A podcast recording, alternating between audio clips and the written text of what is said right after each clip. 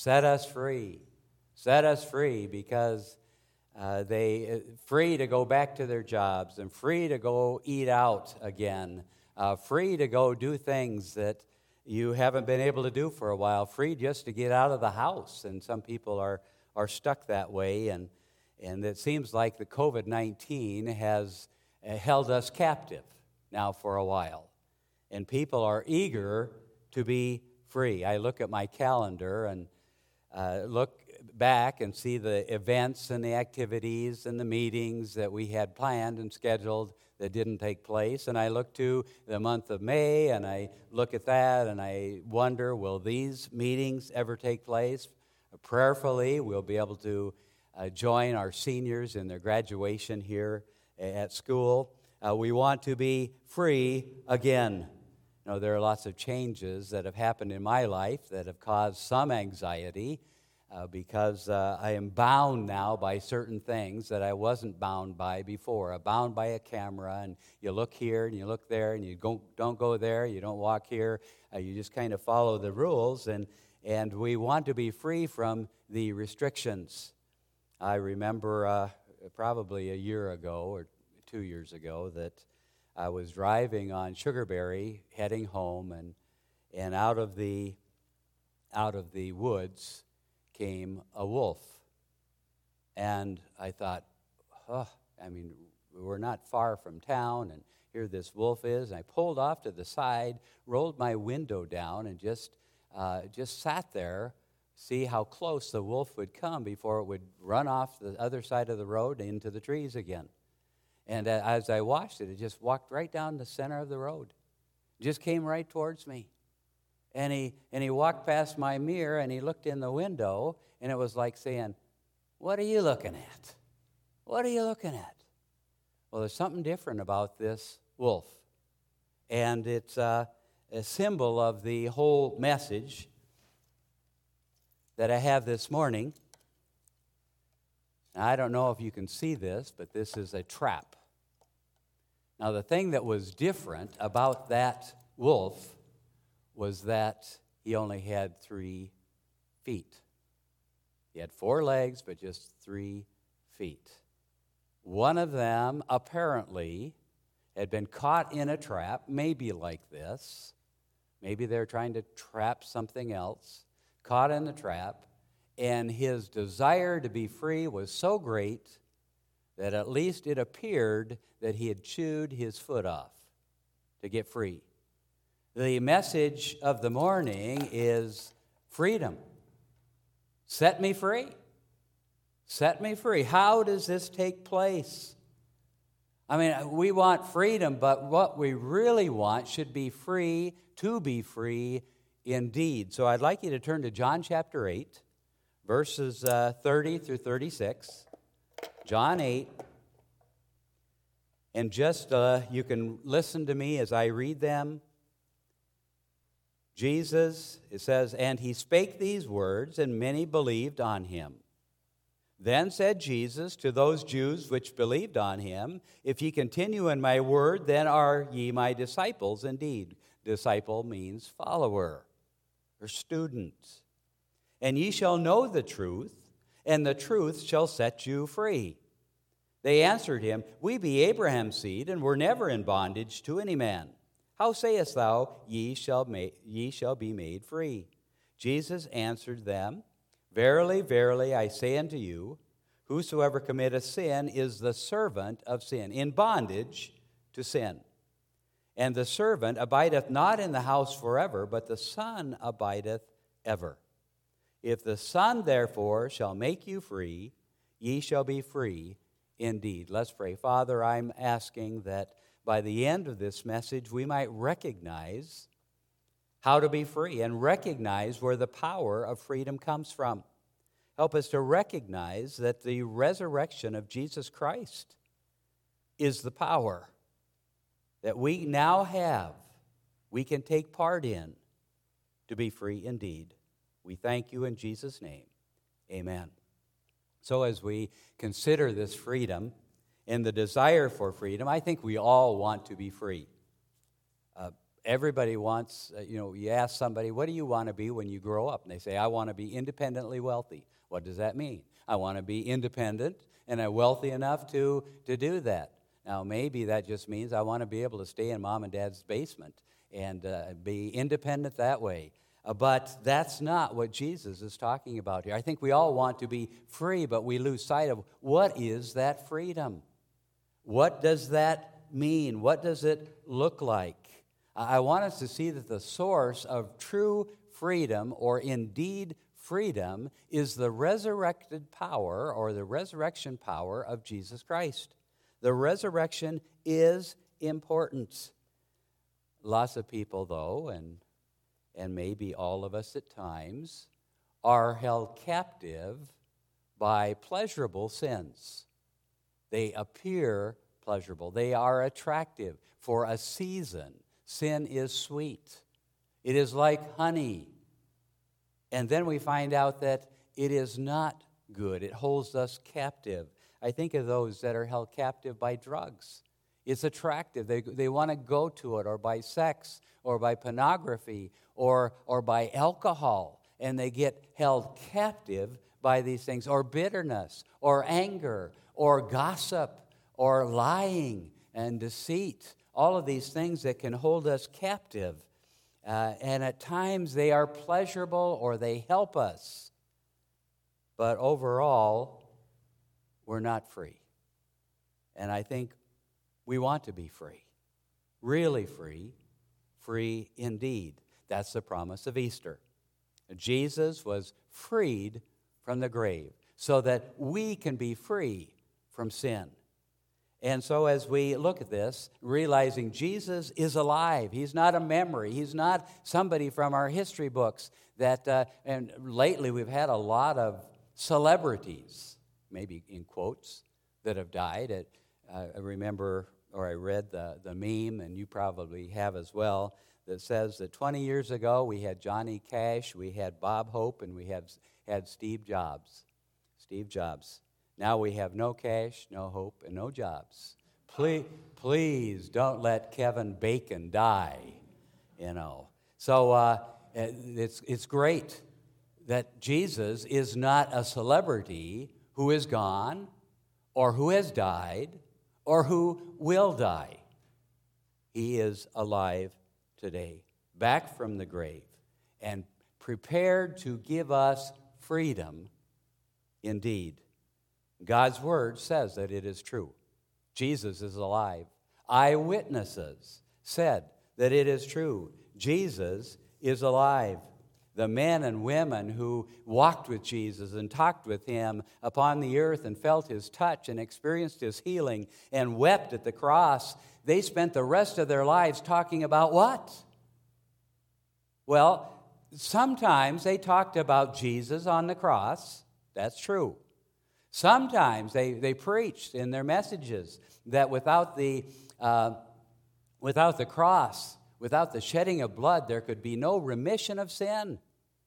Sometimes they preached how Jesus is the only way, the truth, and the life, and that He died on the cross for all of us. He paid it all. Sometimes they preached. And then we sing, Jesus paid it all. All for him I all to him I owe. Sin had left a crimson stain. He washed it white as snow. Yeah, that's that's true. Very important to have our sins forgiven. But what was the message that was most controversial during their day? Well, the authorities, they didn't doubt that Jesus died on the cross. They thought they'd put him on the cross. Of course, we realize that it was God's plan. God put him there. Jesus himself went there willingly to the cross. So the authorities, they didn't put him to death. Jesus died for us intentionally under his power. So the, the enemies of Jesus realized that he went to the cross. That didn't bother them. What made them violently opposed was the message of the resurrection.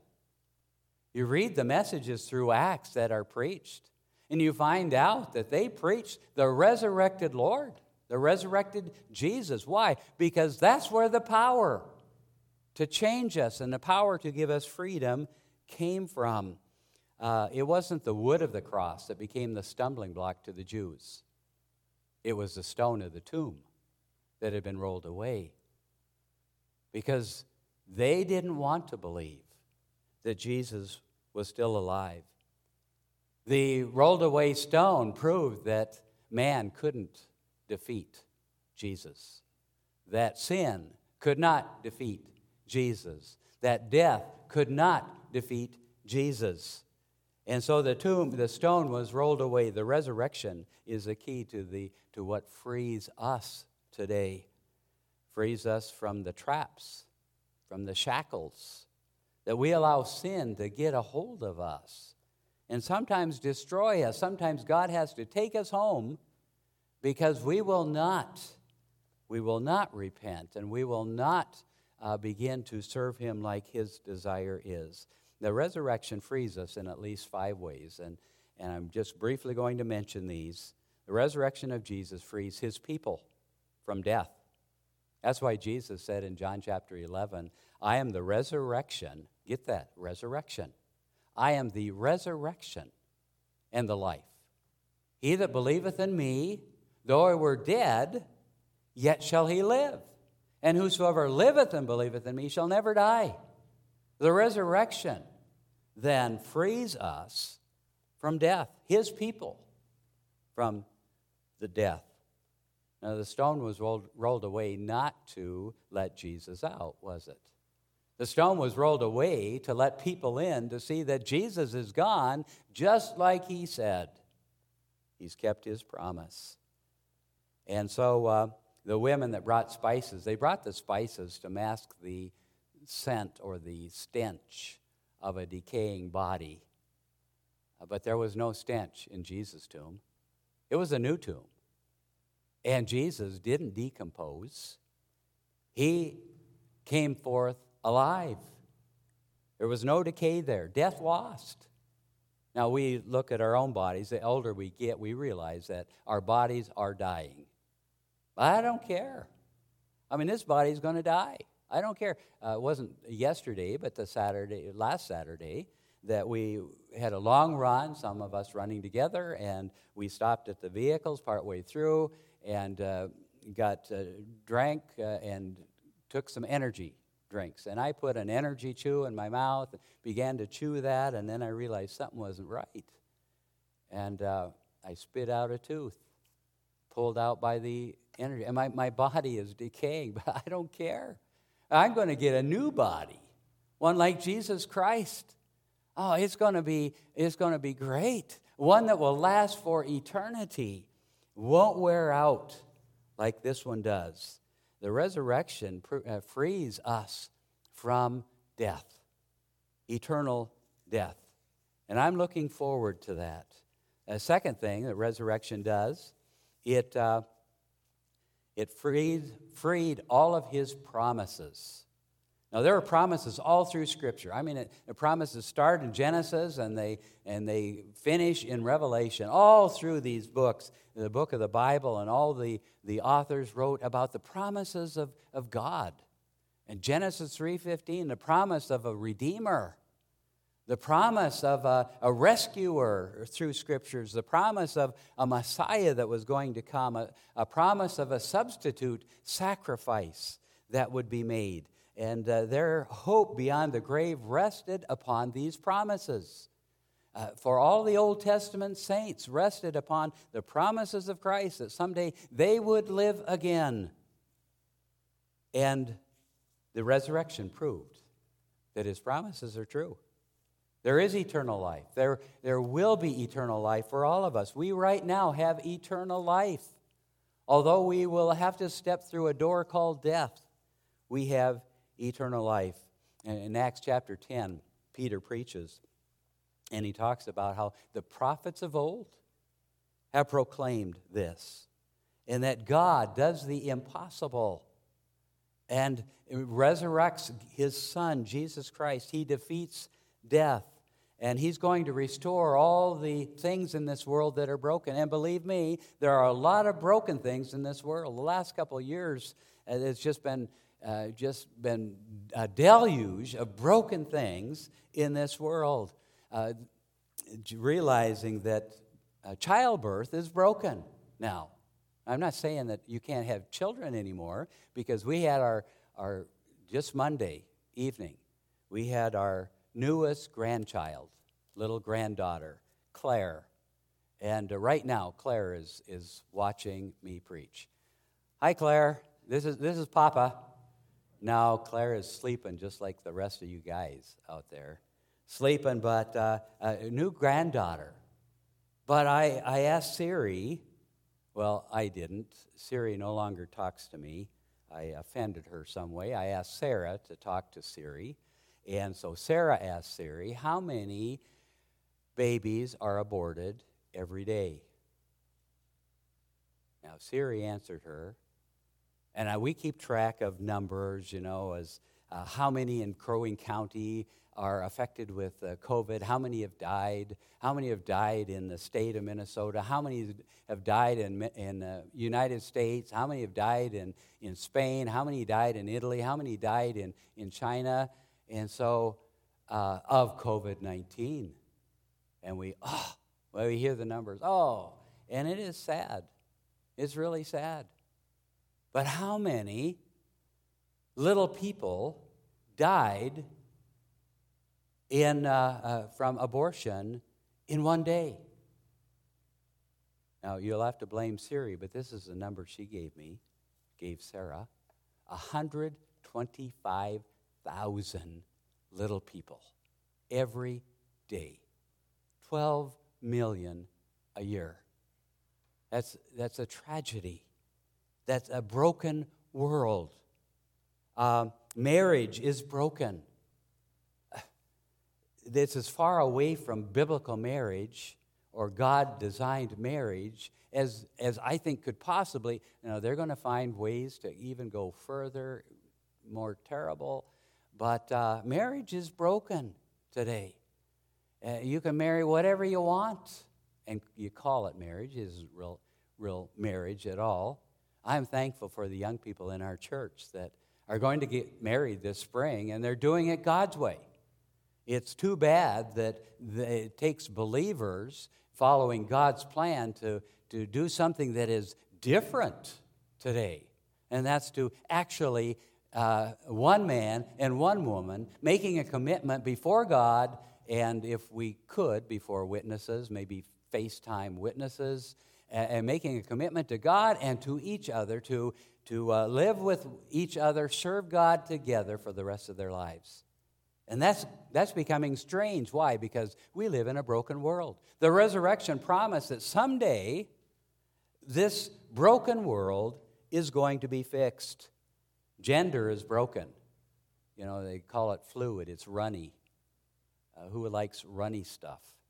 And yet, whatever you feel like, you can be that. You can put it on your driver's license. You can do whatever you want. The world is broken. But Easter is a reminder, and the resurrection of Christ is a reminder that Christ came forth from the grave and he is going to be the Messiah that will fix a broken world. Someday that's going to happen. The broken will be fixed, the captives will be set free because of the resurrection. Uh, Peter heals the lame man there in Jerusalem and he, he's able to get up. He's been lame from birth. He's able to get up and he, and he jumps, and he leaps, and, and he praises God. And the authorities were upset. And Peter preaches to them and tells them, they confront him, they're going to want to put him in prison. And uh, the officials are annoyed because T- uh, Peter, Peter begins to preach that Jesus the one whom God raised from the dead, the resurrection. That's what annoyed them. Jesus, the one that God raised from the dead, healed this man, and that there's no other name under heaven given among men whereby we must be saved. It's this resurrected Savior. And that upset them. So uh, the resurrection frees his people from death, it frees his promises to take care of a broken world. It uh, frees us from eternal penalties. And for God to be a holy God, sin has to be judged. There, that's all there is to it. You can't just arbitrarily say, okay, he's a pretty good person. He can go, and, and this is a terrible person, so he's going to go to hell. No, uh, justice, that wouldn't be justice at all. Sin has to be paid for, and the wage of sin is death. And so when God raised Jesus from the dead, he was declaring that the punishment of the repentant, which is me and hopefully you, was paid for on the cross. That's what the, the empty tomb declares. It was satisfactory to God, uh, this payment that Christ made for our sin. The punishment for the unrepentant is sobering because Scripture says they will pay for their own sin with an eternity in a literal hell. That's why I'm so thankful for Romans 8 1, where it says, there is therefore now no condemnation to those who are in Christ Jesus. No condemnation to those in Christ Jesus. To those who uh, follow after and follow not after the ways of the flesh, but after the Spirit. And so, no condemnation. I appreciate that. And number four, the resurrection frees people all over the world, not just the Jews that uh, that come, came to know Jesus Christ or do, but all around the world. Not just frees them from their sin, but frees them, uh, tears the barriers down. Ephesians talks about that the barriers between Jew and Gentile, uh, between uh, uh bond or slave and a free person. It tears those bonds uh, down. The resurrection of Jesus Christ did that. Paul preaches in Acts 26 and he said, The prophets and Moses uh, declared that Christ must suffer. And then, by being the first to rise from the dead, he would proclaim light or life both to our people, the Jews, and to the Gentiles, is what Paul is saying, from every tribe and every nation. So we become friends in this huge family that have repented of their sin. They become children of God. They are in Christ. And so now we have friendships with them, even though we cannot speak their language. Cindy and I have been able to, to go to some mission fields, and we have formed friendships and bonds with people that could not speak English and we could not speak their language. Because the resurrection of Jesus Christ, uh, the, those bonds have been taken away. Free in Christ, free indeed.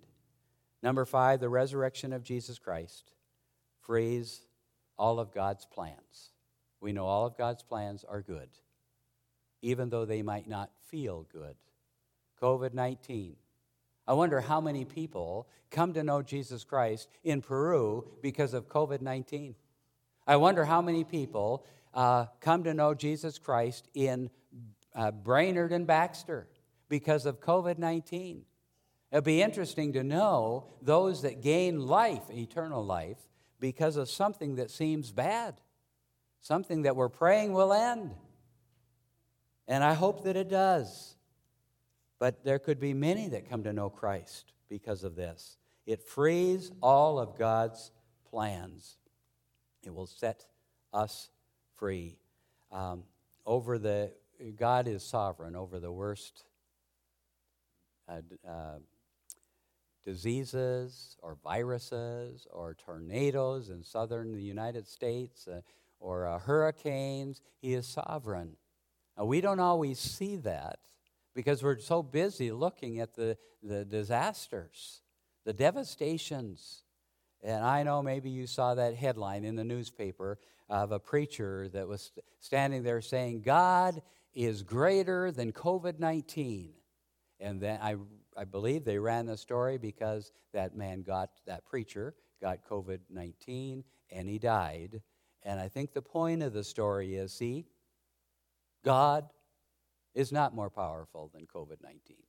There is no God. I believe that's probably the point of the story. The point of the story should not be that God is so powerful he can make us all healthy, He can keep us all well. He can uh, provide for us everything we want. He's going to provide for us all the ease and pleasures because we are in Jesus Christ. That is not God's plan for us. God's plan is to conform us to the image of His Son, Jesus Christ. And even though it might in, involve a lot of pain, which it will, and a lot of stress, which it can, a lot of suffering, which often happens, it's still God's plan.